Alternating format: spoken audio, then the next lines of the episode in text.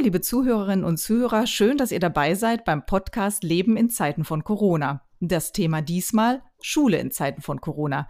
Ich bin Stefanie Ball, freie Journalistin. Mein Gesprächspartner ist Hans Brüggelmann, der bis 2012 als Professor für Erziehungswissenschaft an der Universität Siegen lehrte und äh, schon vorher, aber seitdem noch etwas intensiver, seit seiner Pensionierung sich im Grundschulverband engagiert. Vielen Dank, Professor Brüggelmann, dass Sie Zeit für ein Gespräch haben. Ich danke Ihnen für diese Möglichkeit. Millionen Kinder gehen wegen der Corona-Krise derzeit ja nicht in die Schule. Inzwischen sind wir, wenn wir jetzt die zwei Wochen Osterferien einmal abrechnen, in der Woche vier des Homeschooling, Remote Learnings, E-Learnings, wie immer man das auch bezeichnen möchte. Was passiert jetzt mit diesen Kindern? Das ist sehr unterschiedlich. Das hängt ja zum einen sehr stark davon ab, in welcher Weise die Lehrerinnen und Lehrer versuchen, den Kontakt zu den Kindern zu halten, welche Art von Aufgaben sie ihnen stellen, ob und in welcher Form es Rückmeldungen gibt.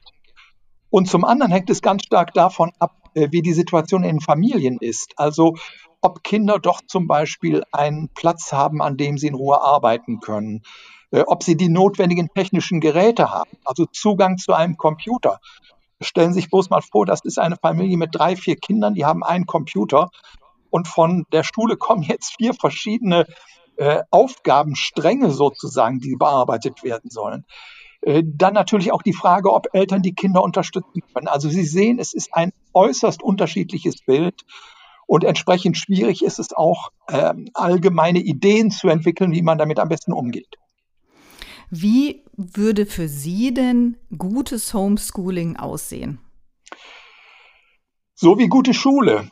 Äh, das heißt, dass Schülerinnen und Schüler äh, durchaus an unterschiedlichen Aufgaben arbeiten, weil sie ja auch unterschiedliche Voraussetzungen haben, dass sie die Unterstützung von Lehrerinnen und Lehrern bekommen, da wo sie Probleme haben, aber dass sie im Grunde selbstständig arbeiten. Und das ist jetzt das große Problem, dass es in der Schule schon vor Corona nicht überall üblich war, dass Schülerinnen und Schüler so arbeiten. Und entsprechend schwierig ist es natürlich dann jetzt, wenn sie alleine zu Hause sind und plötzlich ein Paket von Aufgaben bekommen, sich selbst organisieren sollen und ähm, ja, damit die Verantwortung für ihr Lernen übernehmen sollen. Das heißt also, dass wir im Grunde die Schwierigkeiten von guter Schule jetzt besonders sichtbar haben durch diese Situation, die Corona geschaffen hat. Wir haben ja auch äh, nicht nur unterschiedliche Voraussetzungen, wir haben ja auch äh, ganz unterschiedliche Altersstufen. Wir haben die Erstklässler, also den ganzen Grundschulbereich. Wir haben aber auch die weiterführenden Schulen. Wenn wir jetzt nur mal schauen im Grundschulbereich, was würden Sie denn sagen, was ist da im Homeschooling möglich und was ist im Homeschooling aber auch nicht möglich? Auch diese Frage lässt sich ganz schwer allgemein beantworten, weil es wirklich sehr darauf ankommt, wie werden Aufgaben gestellt? Natürlich ist es sehr schwierig, neue Dinge einzuführen. Äh, es ist sehr viel leichter, Kindern die Aufgabe zu geben, übt das Kleine einmal ein. Ähm, aber zum Beispiel ihnen zu erklären, äh, wie man den Kurzvokal in der Rechtschreibung markiert mit der Verdopplung, wenn man nur einen Konsonanten dahinter hört.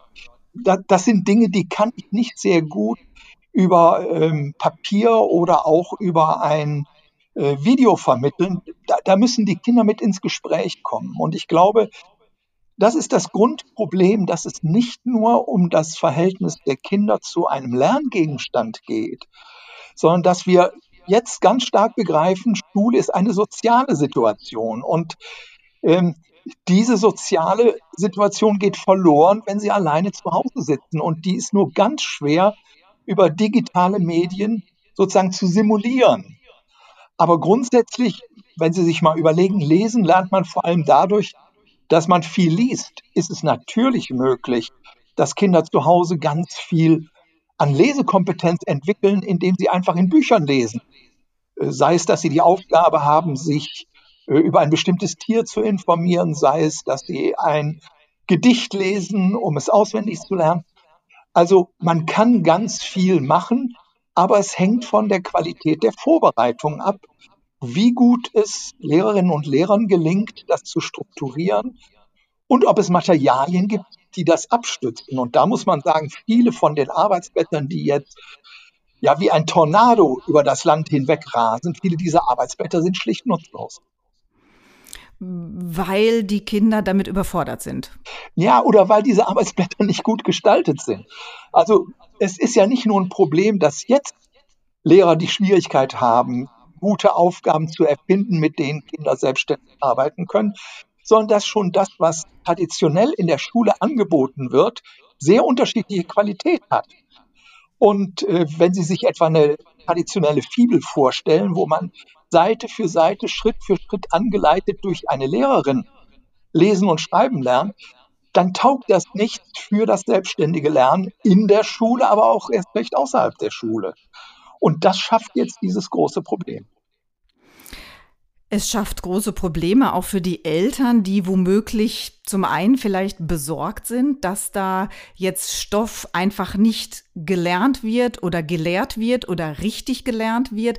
Was würden Sie denn diesen besorgten Eltern sagen, wenn das jetzt doch noch ein paar Wochen, wie es ja wohl aussieht, auch weitergeht, in den Grundschulen zumindest oder auch in fünf, Klasse 5, 6, 7, 8, 9, also allen, die nicht Abschlussklassen ja, sind. Ja. Was ist mit dem Stoff, wenn sich Eltern sagen, oh mein Gott, jetzt, ich muss doch Aufsätze schreiben lernen, ich muss das kleine einmal eins lernen? Also das Schlimme ist, dass in der Situation, wo die Kinder alleine nicht klarkommen, Eltern das Gefühl haben, sie müssen als Ersatzlehrer einspringen. Und mein Rat wäre, verweigern Sie sich dieser Anforderung. Es ist nicht Ihre Aufgabe, Kindern Dinge zu erklären, die durch die Materialien, die die Lehrer schicken, vielleicht auch die Videos oder äh, Konferenzen über Skype, die Sie versuchen mit den Kindern zu machen, nicht zureichend geklärt sind. Geben Sie oder lassen Sie Ihre Kinder der Schule die Rückmeldung geben, wir kommen damit nicht klar. Ich weiß, dass das schwierig ist und ich erlebe in meinem Umfeld auch, dass Eltern das nicht machen, sondern dass sie dann versuchen, genau wie bei den Hausaufgaben, die möglicherweise früher schon mal schlecht gestellt waren, wo dann auch die Eltern einspringen. Sie versuchen ihrem Kind den Weg zu ebnen und es soll sich nicht blamieren und was weiß ich. Aber das ist fatal, weil das bedeutet, dass die Kinder, die das Glück haben, dass ihre Eltern ihnen helfen können, der Schule suggerieren, das funktioniert ja eigentlich. Und da, wo es nicht funktioniert, ist es ein Problem der Kinder. Ich sage nein, es ist ein Problem der Schule. Und bitte, liebe Eltern, versucht Kontakt zu der Schule aufzunehmen und sagt, was nicht klappt, statt dass ihr einspringt und die Probleme für die Schule löst. Könnte man auch sagen, Mut zur Lücke. Die Zeiten sind jetzt etwas sehr andere. Den optimalen Unterricht, wie Sie ihn skizzieren, wird sich womöglich bei den allermeisten Schulen nicht von jetzt auf gleich organisieren lassen. Also eben ja. die Arbeitsblätter, wie Sie sagen, wie sie im besten Fall gestaltet sein sollten. Kann man auch mal sagen, okay, wir wir misten jetzt aus oder wir machen jetzt mal ganz anderen Unterricht oder wir verzichten jetzt auch mal auf Lehrinhalte, weil sie sich einfach so über die lange Dauer eines Homeschooling-Fernunterrichts einfach nicht vermitteln lassen. Wäre das auch ein Weg? Oder ist es gefährlich, weil das dann alles im nächsten Jahr oder irgendwann in Monaten aufgearbeitet werden muss? Naja, das ist jetzt eine Frage, an wen Sie sich mit diesem Vorschlag richten. Ich denke ja, die, die Schule muss überlegen. Äh, stehen im Moment nicht vielleicht ganz andere ähm, Aufgaben an. Diese Kinder leben zum Teil in einer so künstlichen Situation, so vier, fünf, sechs auf, was weiß ich, 70, 80 Quadratmetern. Sie dürfen nicht auf den Spielplatz. Sie sehen ihre Freunde nicht. Also wollen wir in dieser Zeit wirklich sagen, das Wichtigste ist, dass wir das kleine Einmaleins perfektionieren? Oder müssen wir nicht Formen finden, in denen Kinder wenigstens ein bisschen ja, Zugang zur Welt bekommen. Also zum Beispiel die Aufgabe stellen, jedes Kind wählt sich ein Tier und versucht über Bücher, über Internet, über Kontakt zu Freunden, was weiß ich, möglichst viel über dieses Tier rauszubekommen, schreibt darüber, was ihm aufgefallen ist. Und das geht dann als eine Leistung an die Schule zurück, als dass nun alle an denselben Inhalten arbeiten, und zwar gerade auch an neuen Inhalten, wo ihnen dieser soziale Kontext fehlt, in dem man durch Frage, Antwort Dinge klären kann, wie das im Klassenzimmer dann möglich ist, wenn Kinder etwas nicht verstanden haben. Ja, ich denke, wir müssen einen Mut zur Lücke haben und sagen, liebe Leute, es hat G8 gegeben, es gibt wieder G9, also ein Jahr länger Zeit in der weiterführenden Schule bis zum Abitur oder weniger. Auch damit ist eine Schule klargekommen. Wir hatten vor vielen ja, Jahrzehnten, muss ich fast schon sagen, Kurzschuljahre, das war in meiner Jugend. Auch damit ist das Schulsystem klargekommen. Also im Grunde müssen wir uns befreien davon, dass die Lehrpläne, wie sie sind, sozusagen heilig seien und müssen sagen, jetzt ist eine neue Situation und wir müssen überlegen, wann wir welche Anforderungen stellen und ob wir Dinge verschieben müssen. Und das würde auch für die weiterführende Schule ja, gelten? Ja, natürlich. Sie haben es ja angesprochen, die Voraussetzungen sind nicht für alle gleich. Eine Erkenntnis, die uns die PISA-Bildungsstudien ja auch schon seit längerem immer wieder äh, leider bestätigt haben. Und Sie sagen, auch das äh, ähm, zeigt sich jetzt noch mal umso mehr. Ähm, wie kann man das auffangen? Hätten Sie Ideen, wie man das aktuell auffangen kann? Und was würden Sie sagen, muss man spätestens dann nach der Corona-Krise wirklich tun, um diese Bildungsunterschiede, die jetzt noch mal eklatanter in Erscheinung treten, tatsächlich zu verkleinern vielleicht? Ja, also Ihre Frage zielt ja wirklich auf das zentrale Problem, nämlich, dass es genügend Kinder gibt, die zu Hause Anregungen bekommen, Unterstützung bekommen, die wahrscheinlich auch ohne Schule einigermaßen das lernen könnten, was man braucht, um in unserer Gesellschaft zu bestehen. Und wir haben Schule, damit alle, unabhängig von ihren familiären zu, also Erfahrungen oder ihren familiären Möglichkeiten, ihrer sozialen Herkunft, die Chance haben, eine vergleichbare Bildung zu erreichen.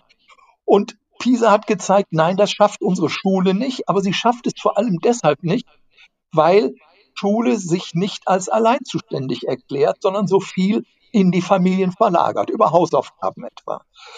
Und deshalb ist jetzt tatsächlich der Punkt gekommen, wo wir sagen müssen, Priorität haben die Kinder und Jugendlichen, die nicht die Chance haben, so zu Hause zu lernen, wie ich es angedeutet habe. Das heißt, statt dass wir bestimmte Altersjahrgänge jetzt bevorzugt wieder in die Schule holen, sollten wir bestimmte Schülergruppen in die Schule holen, nämlich diejenigen, die besonders darauf angewiesen sind, erstens rauszukommen aus ihrer Familie, weil es so eng ist da, weil es so wenig Anregungen gibt und zweitens, die auch die Lehrerinnen und Lehrer ganz besonders brauchen. Und wir haben in Bremen etwa an die Senatorin den Vorschlag gemacht, bitte fordert eure Schulen auf, dass sie die Kinder und Jugendlichen bevorzugt einladen, von denen sie wissen, dass die auf diese Unterstützung angewiesen sind. Es gibt schon jetzt eine Notbetreuung, die könnte man ja graduell erweitern und sehen, wie weit schafft die Schule das? 10 Prozent oder 20 Prozent oder vielleicht sogar 30 Prozent dieser Kinder aufzunehmen, ohne dass es dann zu große Probleme gibt im Sinne von sozialen Kontakten, Vermischung, Ansteckung und so weiter. Also Priorität müsste aus meiner Sicht nicht bestimmte Abschlussorientierungen sein, Ende Klasse 4, Ende Klasse 10, Abitur, sondern Priorität müssten bestimmte Schülergruppen haben. Und die anderen sagen, sie könnten von zu Hause weiterlernen und ähm, würden dann vielleicht über Zoom-Konferenzen oder Richtig, ja. Ja, und auch das, was jetzt läuft über die Materialien. Also die, die, können ja in der Tat dann sehr viel besser, weil sie einen Arbeitsplatz haben, weil sie die technische Ausstattung haben und weil Eltern helfen können.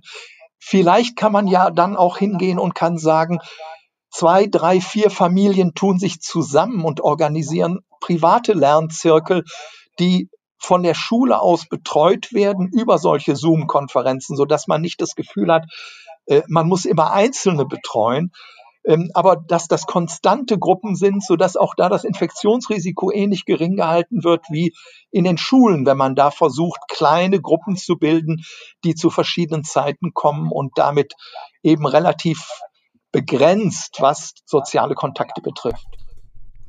Was ist mit den künftigen Erstklässlern, die normalerweise ja in ihren letzten Kindergartenwochen ihre künftigen Schulen kennenlernen und äh, die weder das tun können, noch sich von ihren Kindergartenkameraden oder den Kindergartenjahren verabschieden können? Also damit äh, sprechen Sie jetzt ein zweites ganz großes Problem ab. Das betrifft ja nicht nur die Kinder, die in die Schule kommen, sondern überhaupt die Kindergartenkinder. Also kleine Kinder, ich erlebe das gerade auch bei meinen Enkeln und im Umfeld bei den ähm, Kleinkindern von befreundeten Familien, wie sehr die auch darauf angewiesen sind, dass sie sozialen Kontakt haben.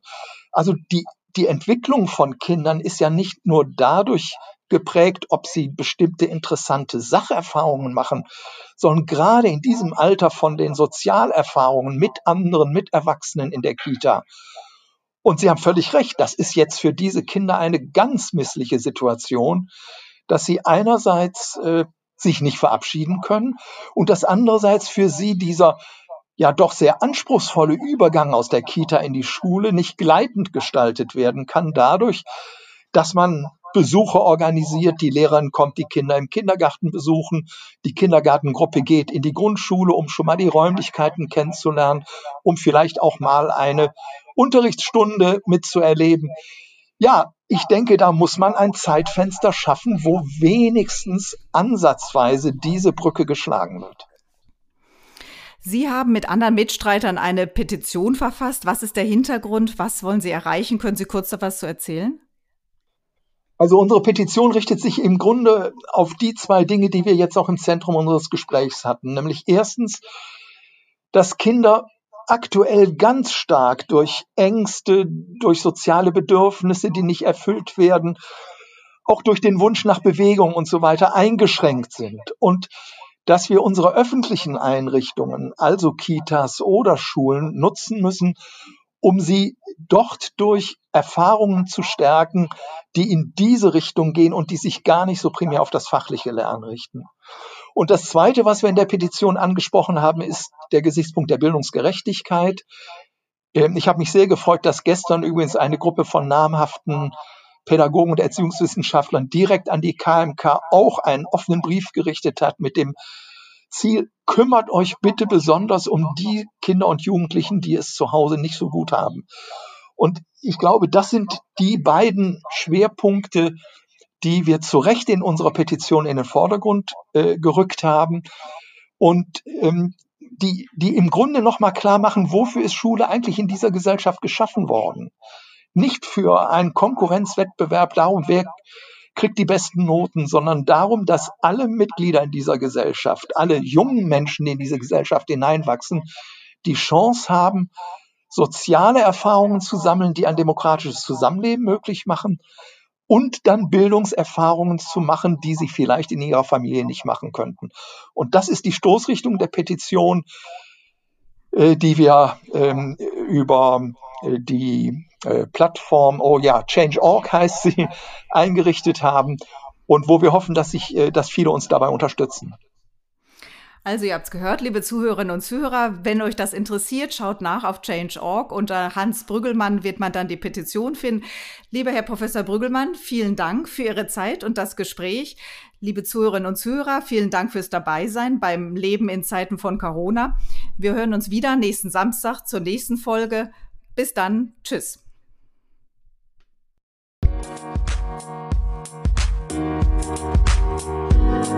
Bye.